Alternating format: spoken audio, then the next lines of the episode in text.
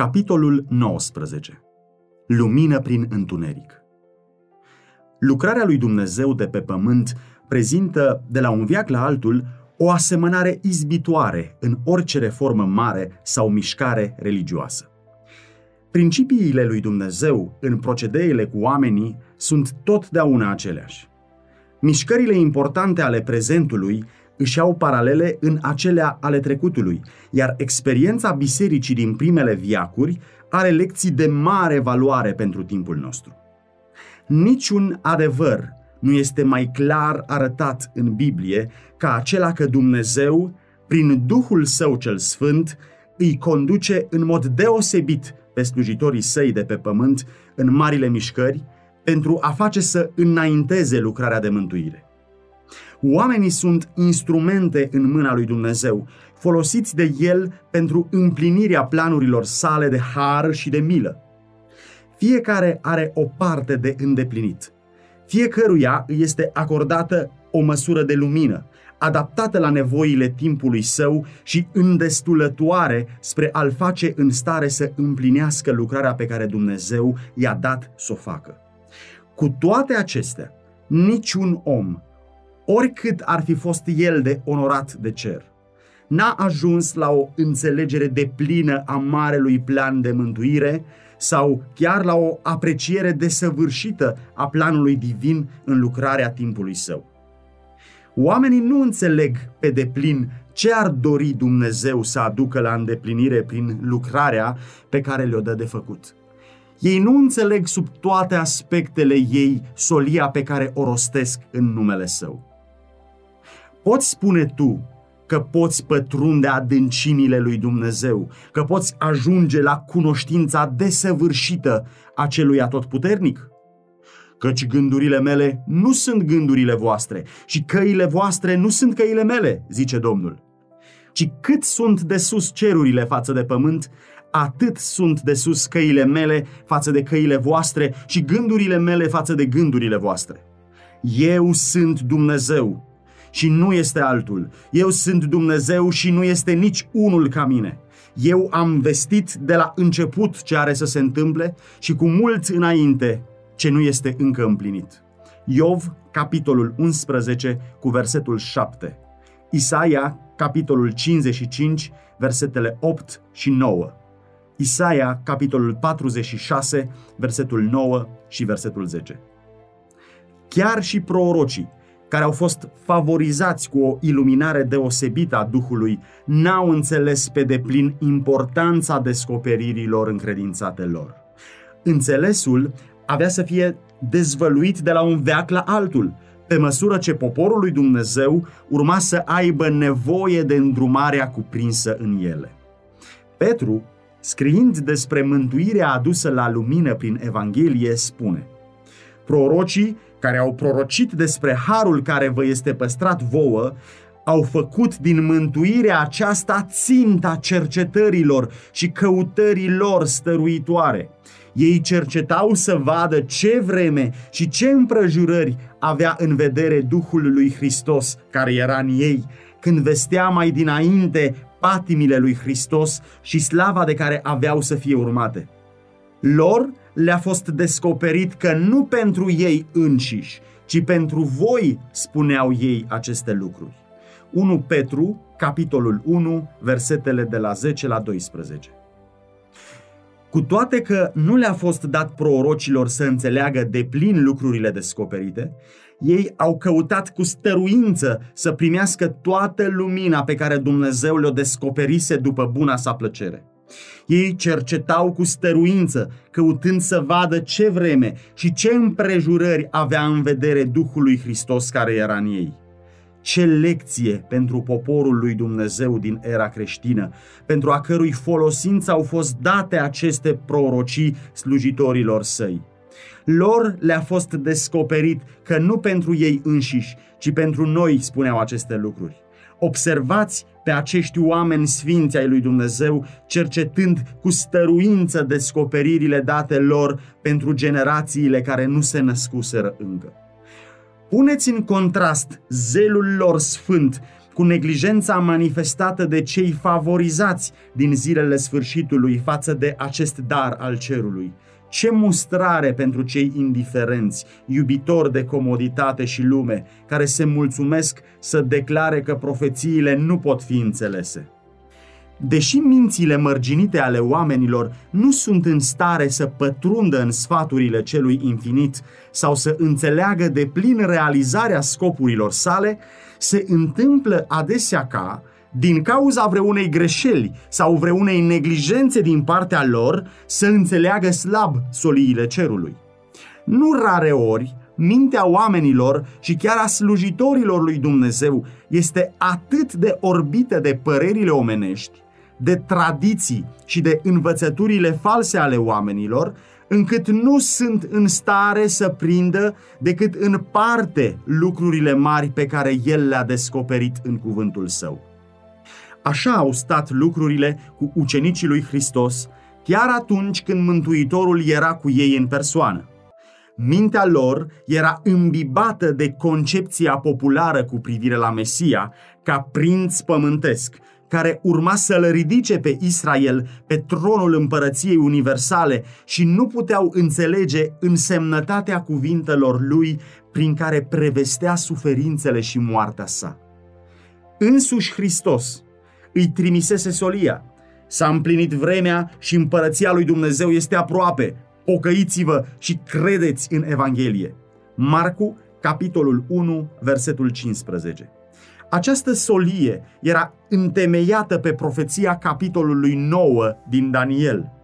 Cele 69 de săptămâni erau arătate de înger că se întind până la prințul Mesia, iar ucenicii priveau înainte cu speranțe sigure și cu anticipări pline de bucurie spre întemeierea împărăției lui Mesia la Ierusalim pentru a conduce pământul întreg. Ei predicau solia pe care Hristos le-o încredințase, cu toate că înțelegeau greșit sensul ei. În timp ce vestirea lor se întemeia pe pasajul din Daniel, capitolul 9, cu versetul 25, ei nu vedeau în versetul următor al aceluiași capitol că Mesia avea să fie stârpit.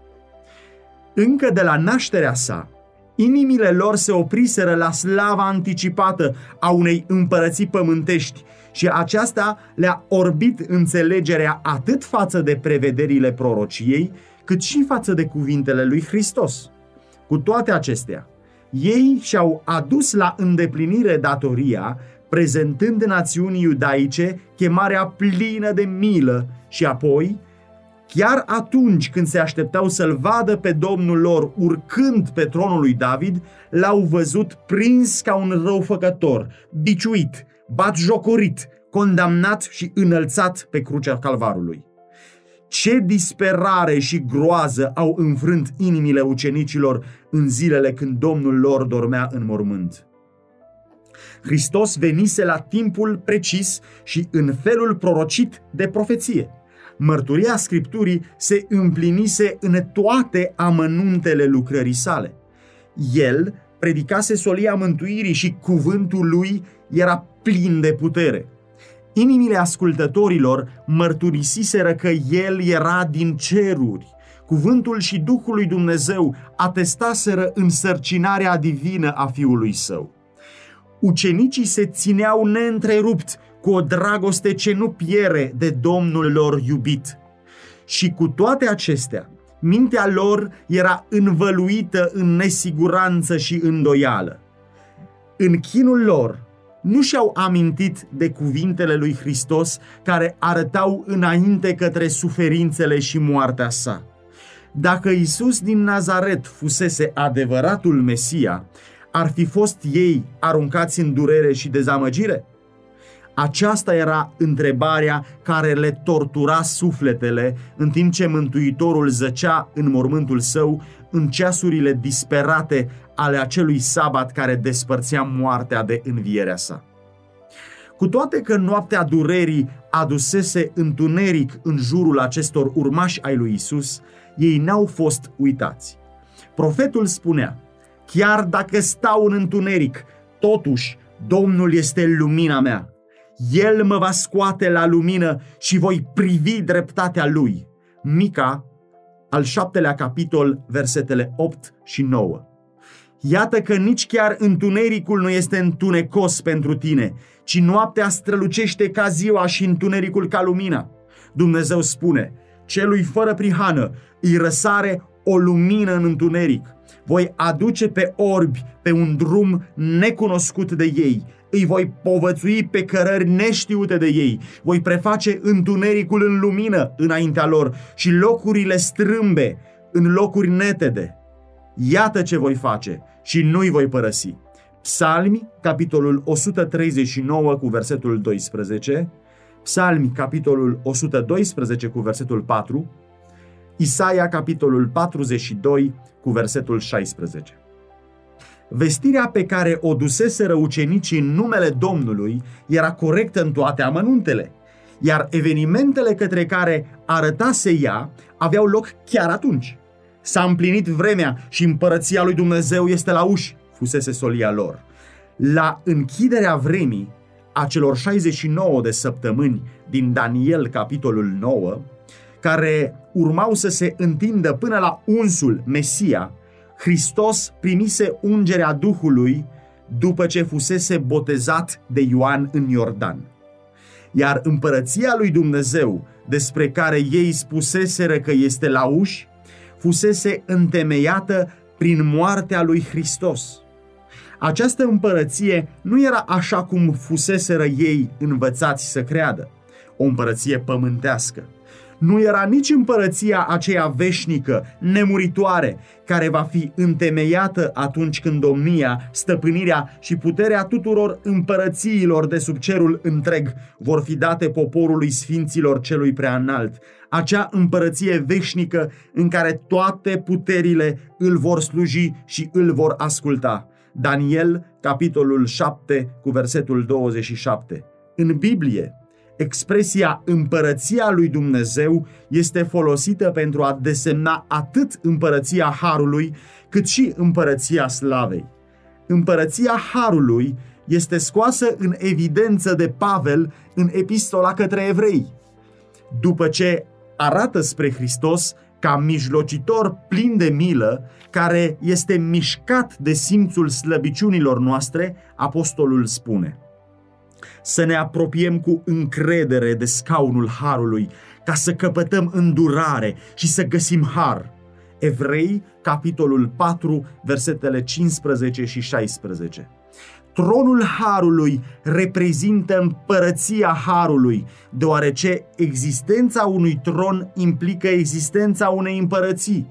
În multe din parabolele sale, Hristos întrebuințează expresia împărăția cerurilor pentru a descrie lucrarea Harului divin asupra inimilor oamenilor.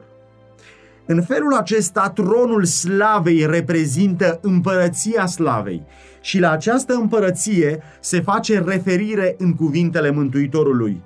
Când va veni Fiul omului în slava sa, cu toți sfinții îngeri, va ședea pe scaunul de domnie al slavei sale. Toate neamurile vor fi adunate înaintea lui. Matei, capitolul 25, versetele 31 și 32. Această împărăție este încă în viitor. Nu se va întemeia până la a doua venire a lui Hristos.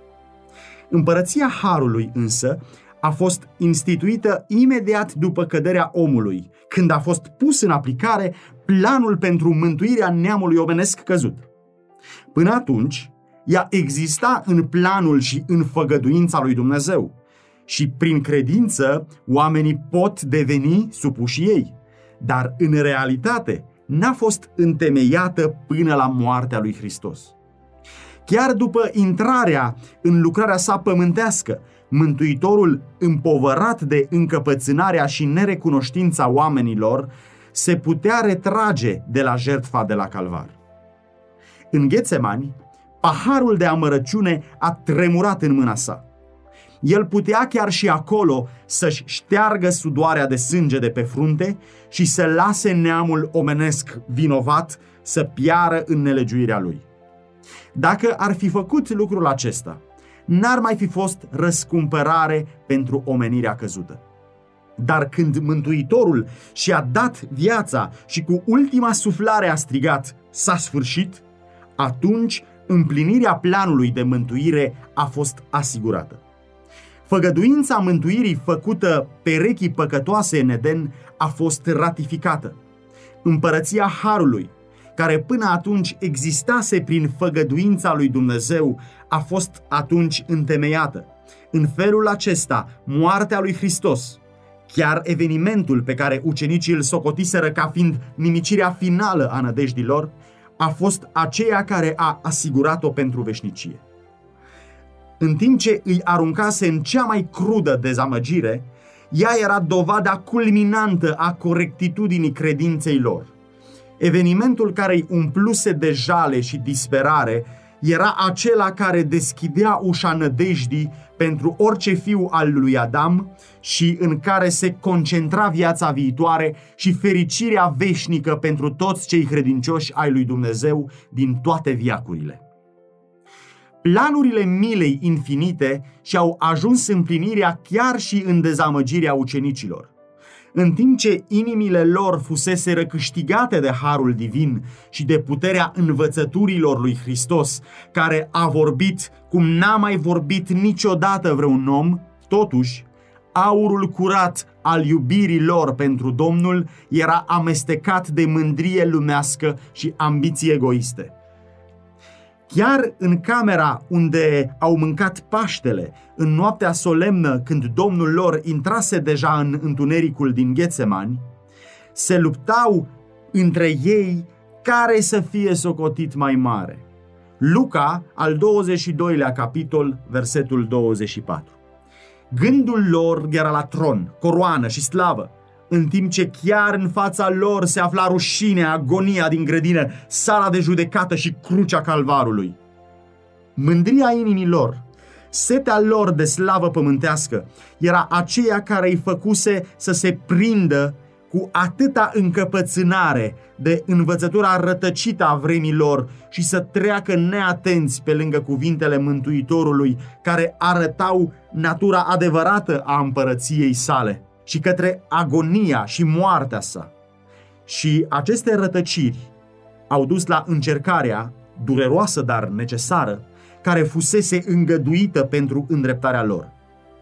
Cu toate că ucenicii înțeleseseră greșit însemnătatea soliei și nu-și dăduseră seama de așteptările lor, predicaseră totuși avertizarea dată de Dumnezeu, iar Domnul urma să le răsplătească credința și să le onoreze ascultarea. Lor urma să le fie încredințată lucrarea de predicare către toate neamurile a Evangheliei slăvite despre Domnul lor înviat.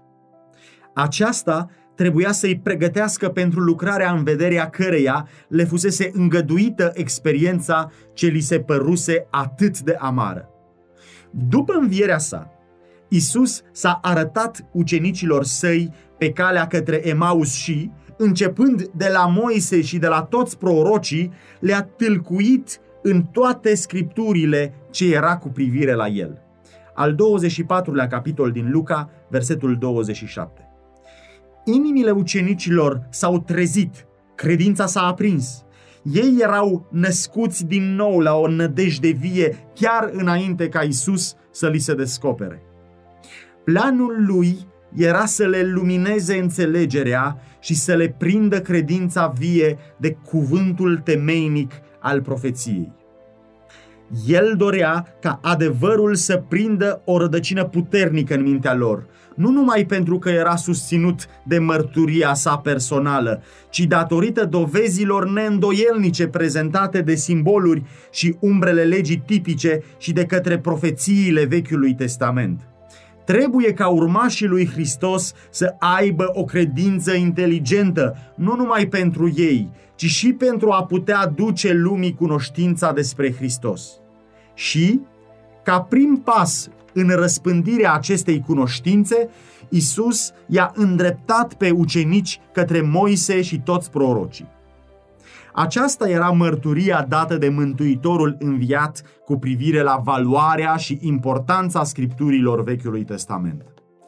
Ce schimbare s-a produs în inimile ucenicilor când au privit încă o dată fața iubită a Mântuitorului? Luca, al 24-lea capitol, versetul 32. Într-un sens mai deplin și mai desăvârșit decât înainte, ei l-au găsit pe acela despre care a scris Moise în lege și proroci. Nesiguranța, chinul și disperarea au făcut loc unei certitudini desăvârșite, unei credințe neumbrite. Nu e de mirare că după înălțarea ei, erau continuu în templu lăudându-l și binecuvântându-l pe Dumnezeu. Oamenii, știind numai despre moartea infamă a Mântuitorului, se așteptau să vadă pe fața lor expresia amărăciunii, a confuziei și a înfrângerii, dar au văzut bucurie și biruință. Ce pregătire primiseră acești ucenici pentru lucrarea ce le stătea înainte! Ei trecuseră prin cele mai adânci încercări care fuseseră posibile în experiența lor și au văzut cum, atunci când orice viziune omenească era pierdută, cuvântul lui Dumnezeu se împlinise triumfând. De aici înainte, ce putea slăbi credința și ce putea răci zelul iubirilor? În cea mai aprigă durere, ei avuseseră o mângâiere puternică, o nădejde care era o ancoră a sufletului tare și neclintită. Evrei, capitolul 6, versetele 18 și 19. Ei fuseseră martori ai înțelepciunii și puterii lui Dumnezeu și erau încredințați că nici moartea, nici viața, nici îngerii, nici stăpânirile, nici puterile, nici lucrările de acum, nici cele viitoare, nici înălțimea, nici adâncimea și nici o altă făptură nu erau în stare să-i despartă de dragostea lui Dumnezeu care este în Hristos Isus, Domnul nostru. În toate aceste lucruri, spuneau ei, suntem mai mult decât biruitori prin acela care ne-a iubit. Romani, capitolul 8, versetele 38, 39 și 37. Cuvântul lui Dumnezeu dăinuiește în veac. 1 Petru, capitolul 1, cu versetul 25. Și cine ne osândește? Hristos a murit, mai mult, El a înviat și este chiar la dreapta lui Dumnezeu și mijlocește pentru noi. Romani, capitolul 8, cu versetul 34. Poporul meu, zice Domnul, nu va mai fi niciodată de ocară Ioel, capitolul 2, cu versetul 26. Seara vine plânsul, iar dimineața vine veselia. Psalmi, capitolul 30, cu versetul 5. Când în ziua învierii acești ucenici s-au întâlnit cu Mântuitorul, inimile lor ardeau în ei când ascultau cuvintele sale. Când au văzut fruntea, mâinile și picioarele care fusese răzdrobite pentru ei, când Înainte de înălțarea sa, Isus i-a condus afară din Betania și ridicându-și mâinile în semn de binecuvântare le-a poruncit, mergeți în toată lumea și predicați Evanghelia, adăugând, iată că eu sunt cu voi în totdeauna.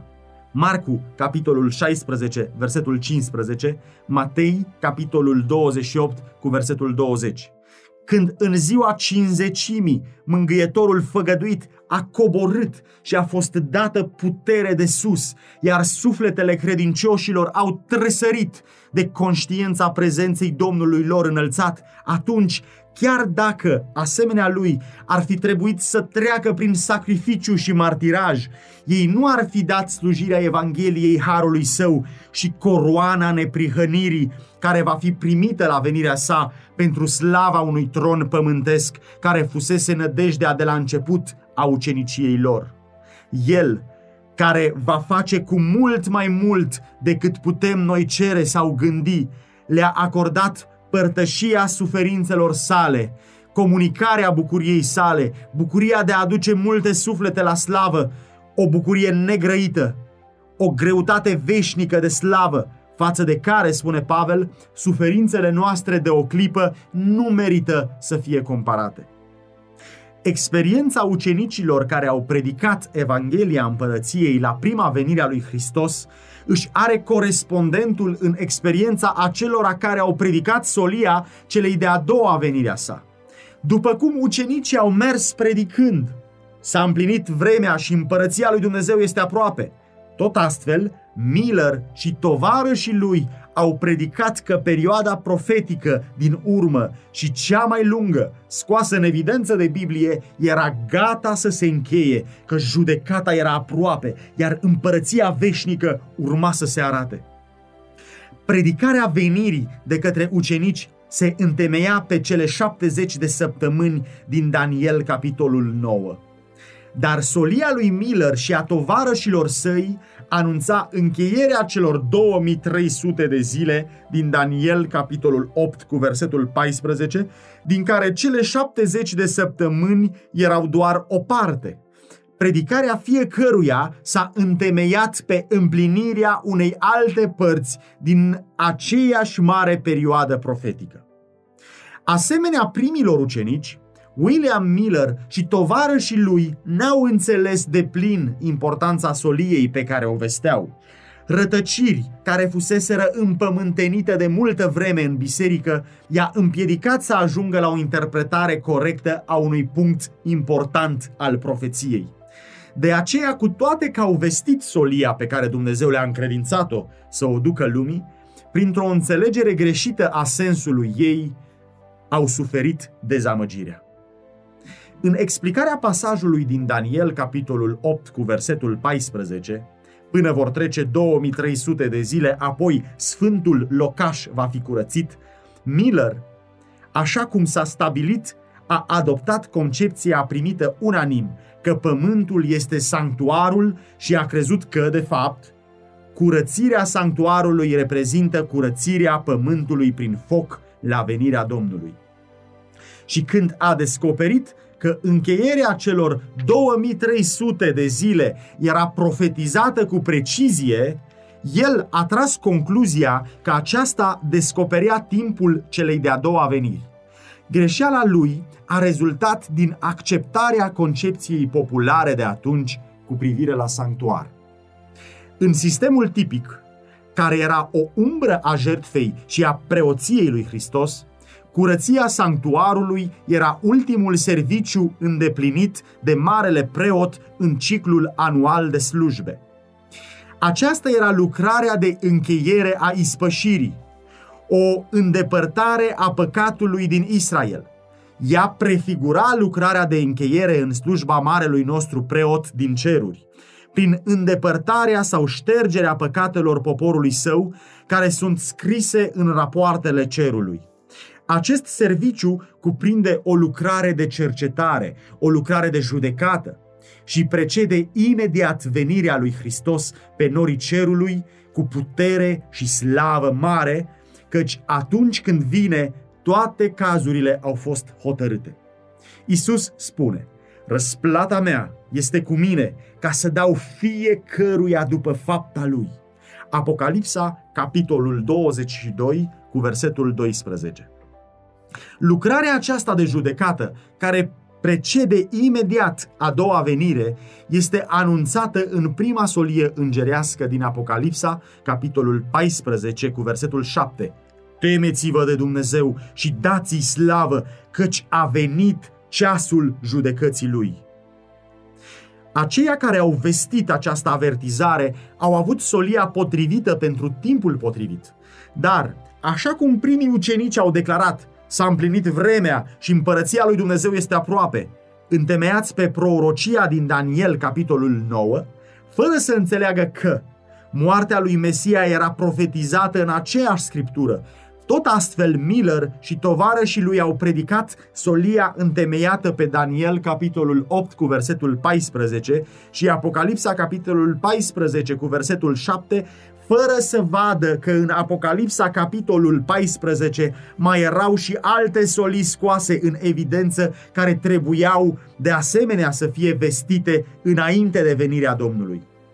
După cum ucenicii au greșit cu privire la împărăția care urma să fie întemeiată, la încheierea celor 70 de săptămâni, tot astfel, adventiștii au greșit cu privire la evenimentul care urma să aibă loc la încheierea celor 2300 de zile.